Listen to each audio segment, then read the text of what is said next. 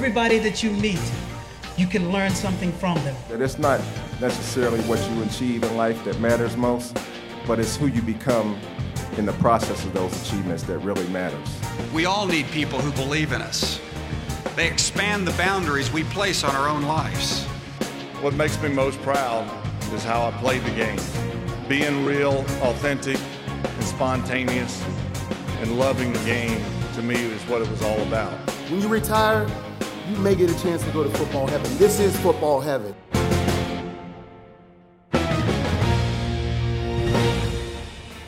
Welcome to the mission. I'm your host, Jameer Howerton.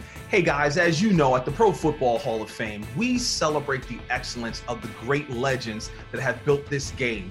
But not only do we celebrate their excellence, we celebrate the excellence of the current players that in the league right now who are setting their benchmark on the game as well. Well, inside the Pro Football Today gallery, you can witness record breaking artifacts such as game worn uniforms, cleats, shoulder pads, helmets, footballs, coaches' gear, and so much more.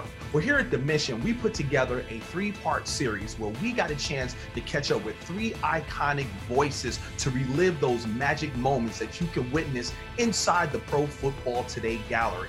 I'm talking about the voice of the Kansas City Chiefs, Mr. Mitch Holthus, senior writer, digital contributor of the New Orleans Saints, Mr. John DeShazier, and today we kick it off with the voice of the Houston Texans, Mr. Marc Vandermeer.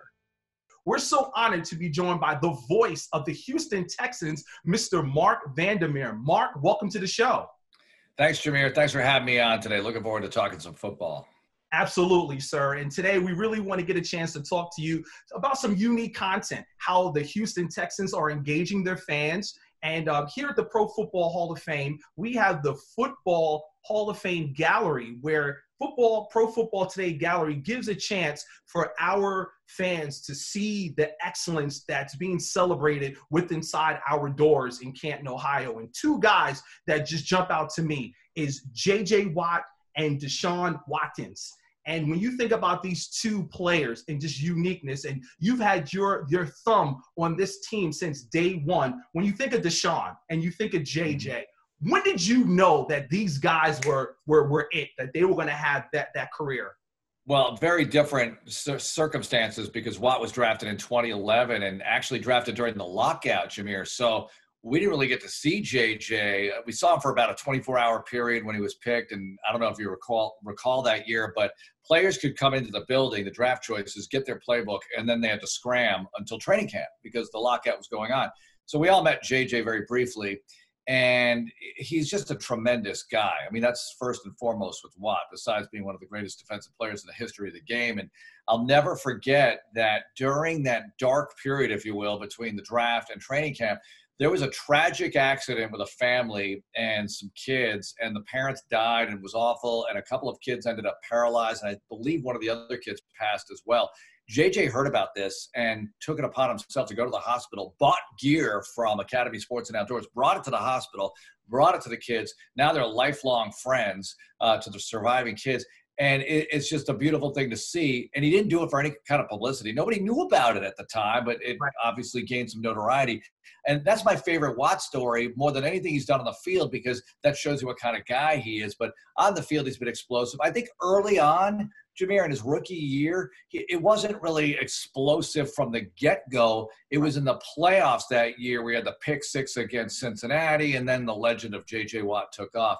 Uh, so really, that first year was was a ramping up process, football wise, into the postseason. And he told me after that postseason, he said, I figured a few things out. I'm like, I guess you did, because the following year he just he just busted loose became defensive player of the year. As far as Watson goes, well, he came in with so much notoriety. I mean, Watt was different because when they drafted Watt, he was actually not widely booed, but some people actually booed at the draft party because they figured they needed the fans figured they needed an outside linebacker, pass rusher with Wade Phillips defense coming in.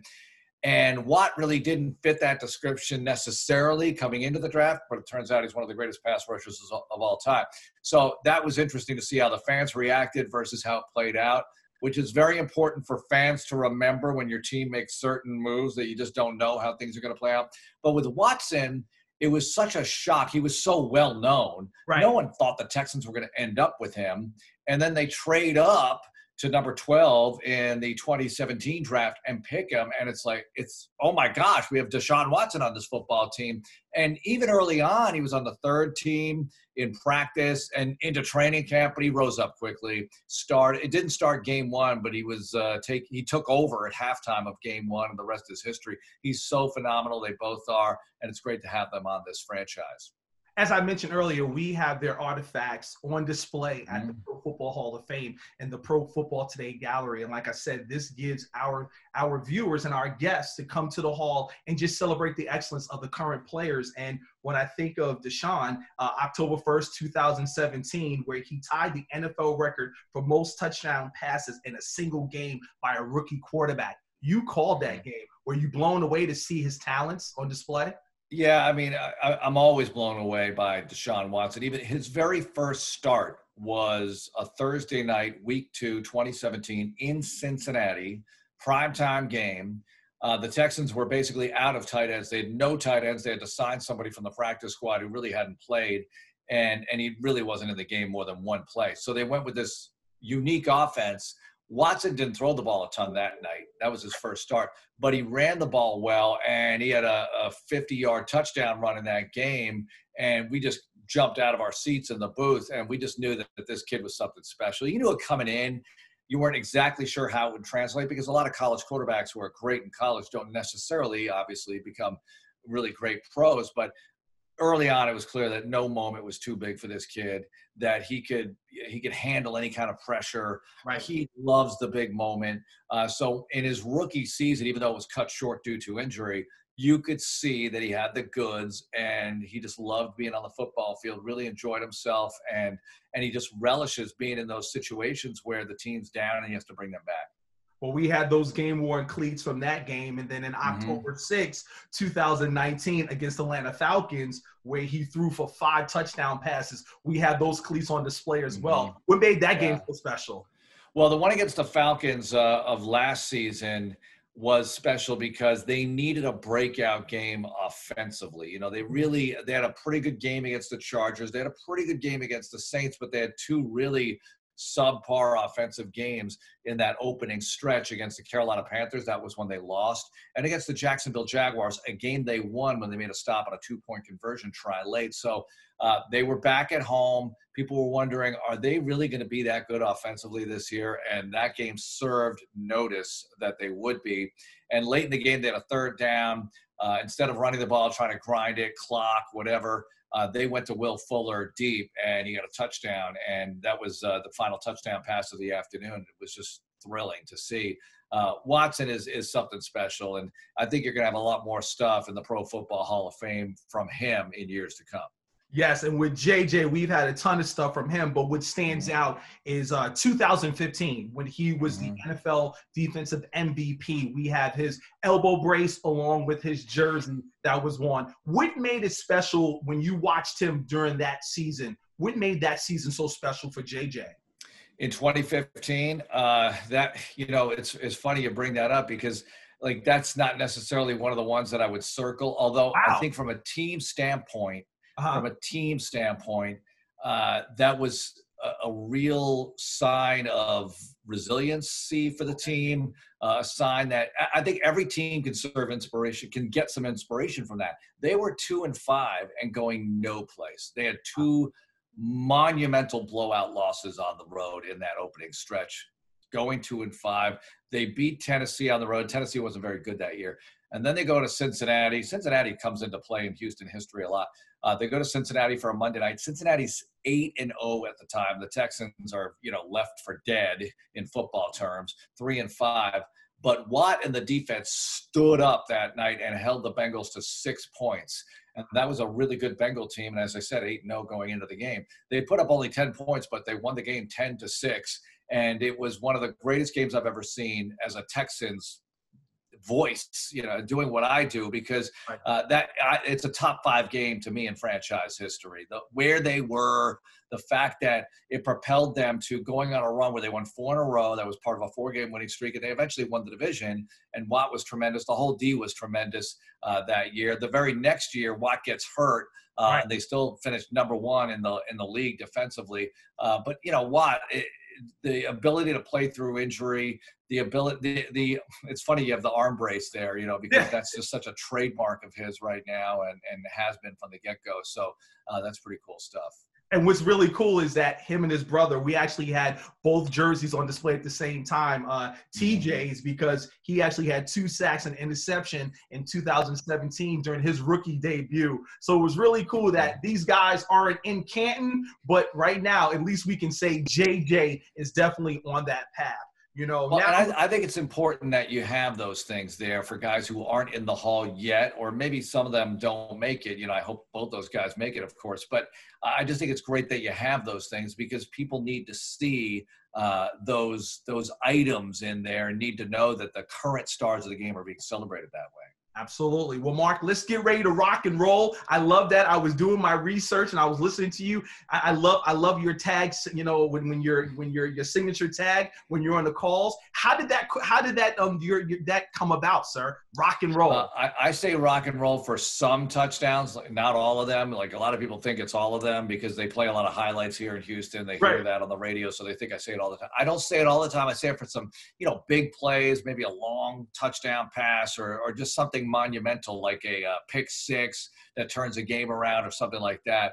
Uh, and I got it when I was doing a play-by-play for Central Michigan University in the Mid-American Conference. And I just started doing it in basketball. And then I okay. thought maybe this would work in football. You know, rock and roll was a, a call I used after dunks and things in basketball. But then I started uh, incorporating it into football. And I've used it every step of my career. And with the Texans, I've been with the Texans since 2002. And yes. um, people seem to like it. You know, not everybody, but what the heck? Uh, people seem to like it, so I've kept it. Hey, man, don't hate the player, hate the game. I love it. I love it. And I love your quarantine blues. Now, Marc, before we move forward and talk more mm-hmm. Houston Texans football, if people want to follow you, how can they do so, sir? At Texans Voice on Twitter, at Texans Voice. Great, great. Well, moving forward, let's talk about free agency because, uh-huh. you know, I know there was a big, oh my God, what's going on? But just from mm-hmm. your perspective, to see all the various moves, how well did this team get better during this mm-hmm. offseason? Well, we have to see. You know, you always have to see how it plays out. And then trading DeAndre Hopkins was obviously, you know, not well received by the home fans initially, and, and maybe not still because – I get it. I, I love DeAndre Hopkins. He's a tremendous player. He's made so many great plays for this franchise. Um, and these things happen in professional sports. Uh, and I think that whenever a move like this is made, the the reaction, whatever the instant reaction is, is going to be one thing, and the way history plays out is going to be another. Now, maybe it doesn't play out well. I don't know, but I think that when you look at the way the team is shaped as we speak, you know, they later that night they got Randall Cobb. He is potentially the slot receiver they've been yearning for in the O'Brien era. I mean, a polished pro. And they get David Johnson also, who's got to stay healthy. I mean, there's no question. The running back from Arizona, they got in the Hopkins trade. He can really help them. You look at Carlos Hyde, who had his best season ever, over a thousand yards for the Texans last year. Johnson is a really great receiver and a good running back. So he can be used in a variety of ways. And then last week they make the deal with Brand for Brandin Cooks. So you have Cooks, Cobb, Will Fuller, and Kenny Stills. Now, if all those guys, it might be a big if because Fuller's had health issues, but if all those guys are out there, oh my gosh, uh, you know, even three of the four, and pick any three of the four, I think it's a good receiving crew. So they've really overhauled the wide receiver group here. Uh, and you, look, you do lose Hopkins, there's no doubt, but I think that you've spread out the production. And they've got some good tight ends and a riser potentially in Kahale Warring, who they drafted in the third round last year. He IR'd last year. He's kind of a redshirt year. He could have come back, but they were they were kind of good at the tight end department in the tight end department. Uh, all that combined with Duke Johnson out of the backfield, they got a lot of guys to throw the ball to, Jameer. So I think it's going to be really interesting. And O line, which has been an issue for them in recent years, uh, last year they really beefed it up. Two draft choices, first and second rounders starting. You have Laremy Tunsil, who they acquired Labor Day weekend. So you're good to go on the line now, which they haven't been going into a season, at least on paper, for a while, at least this time of year. So now that's a strength on this team. And I, I, just think there's a lot to look forward to offensively. And most of it has to do with number four, pulling the trigger. I mean, you have one of the best quarterbacks in the league. You strengthen things around him, and you've got some good things going for you. So I think it's going to be really fun and interesting, and we'll see how it goes. When you look at this year's draft, you know we're going to miss all the pageantry, but how mm-hmm. excited are you guys for this season's draft? And what are some of the things that you guys are doing to engage your fan base with the draft? Uh, it's a good question. You know, we have no first round picks, so that makes things interesting. But we just lived through this because they traded for Watson, right? They traded up one mm-hmm. for Watson, and they that draft, that follow up draft in 2018, they had no first or second rounder, but they had three third rounders.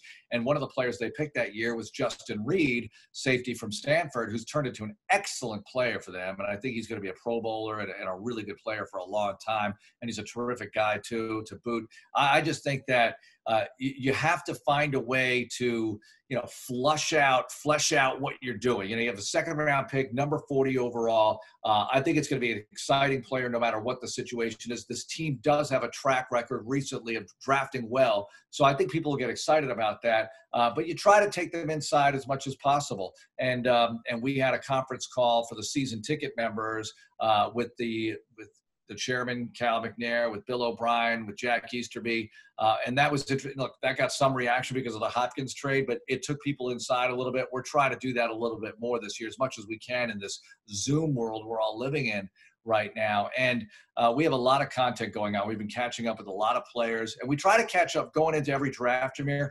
Uh-huh. We try to catch up with players uh, who were drafted by this franchise and talk to them about what their experience was, even if they drafted, even if they were undrafted free agents, how they ended up on the team, how that all worked out for them, that whole part of the process, just to sort of relive it and get it in the minds of fans. What is going on this time of year? And I think it's um, it, this draft is going to be the biggest draft ever in many ways for the National Football League because we have no sports. You know, this is it, and this is going to be huge. You can get a Super Bowl rating for this, not Super Bowl, but really high TV rating for this.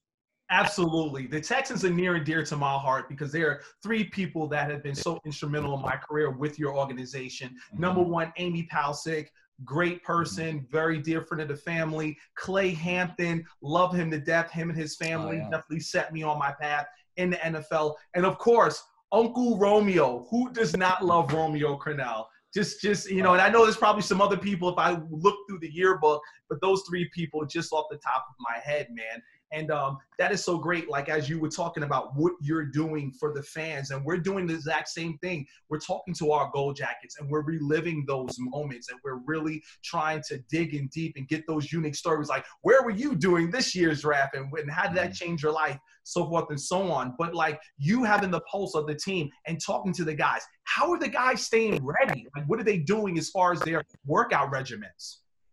Well, we've heard a lot of different stories of, of people doing different things, and you hear it in all sports. You know, like I was interested to hear that Giannis in, in the NBA does not have a hoop in his driveway. You know, I mean, you have stuff like that going on right now this in this dark period but uh, with the Texans players, uh, we've heard a lot of different stuff. Uh, some of the guys have uh, have turned their garages into workout facilities. Uh, Nick Martin was saying it kind of reminds him of high school, where you're just trying to do anything you can, crunches, and you know, you're just trying to do exercises. You know, just like you know, you and I might do in our homes. But uh, the, some of the guys have really great equipment. Some better than others. Uh, but they're all hanging in there and working out because they're professional athletes. They know they got to be ready. And it's just like everybody, everybody with any kind of job right now is just waiting, waiting, waiting. And they know they have to be ready. So these athletes are the same thing. And, you know, we don't know exactly how the rest of the off season is going to go. I mean, it, the disappearing off season program, uh, you know, as we speak, it just dwindles and dwindles and dwindles and they're going to have to be prepared to hit the ground running, to use the cliche.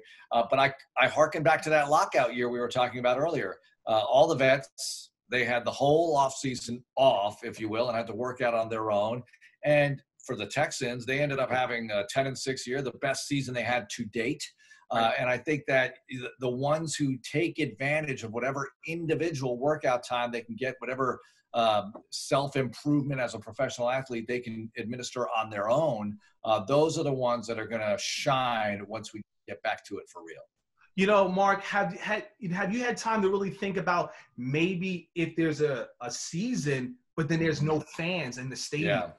Oh, I've thought about that a lot, Jameer. I mean, I, I am really worried about all of it, and uh, you know, look, I know there are bigger things to worry about in the world, Right. but you and I are talking sports here and talking football, and Absolutely. and the more time that goes by, the more I get concerned about that kind of thing and having to do games without fans. And I, I have friends in the NBA, and I talk to them about what that's going to be like if they do stuff without fans, or the the baseball stories about Arizona. Uh, the way I look at it is, uh, look, people watch football no matter what. It'll be weird to not have fans, you know. Uh, it'll be strange if if it came to that, uh, because I just think fans. The sa- I'm an audio guy. I'm a radio guy. The sound of a game without fans. I've done basketball games for you know, like I was at when I was at the University of Miami. We played in the San Juan Shootout, and there was nobody there because the tournament was undergoing some difficulties or whatever. There was virtually nobody there. So all you heard was the basketball bouncing and the squeaky sneakers. You know, with football, you're going to hear a lot of pads. You're going to hear, I think the coaches will really object to this because you're going to hear a lot of signal calling, a lot of cadence. You're going to hear this stuff loud and clear because the parabolic microphones will be right in there uh, because you got to have something. And I, I just think it, it's going to be strange if it comes to that. I hope it doesn't come to that. I hope we have fans, obviously, and, and let's just pray that uh, that we can get some football back because I think the country will really benefit from it. Absolutely, Marc. Well, Marc, I want to thank you for taking time out of your busy schedule for joining us right here on the mission. For Marc Vandermeer, I'm Jameer Howerton. Thank you guys for joining us.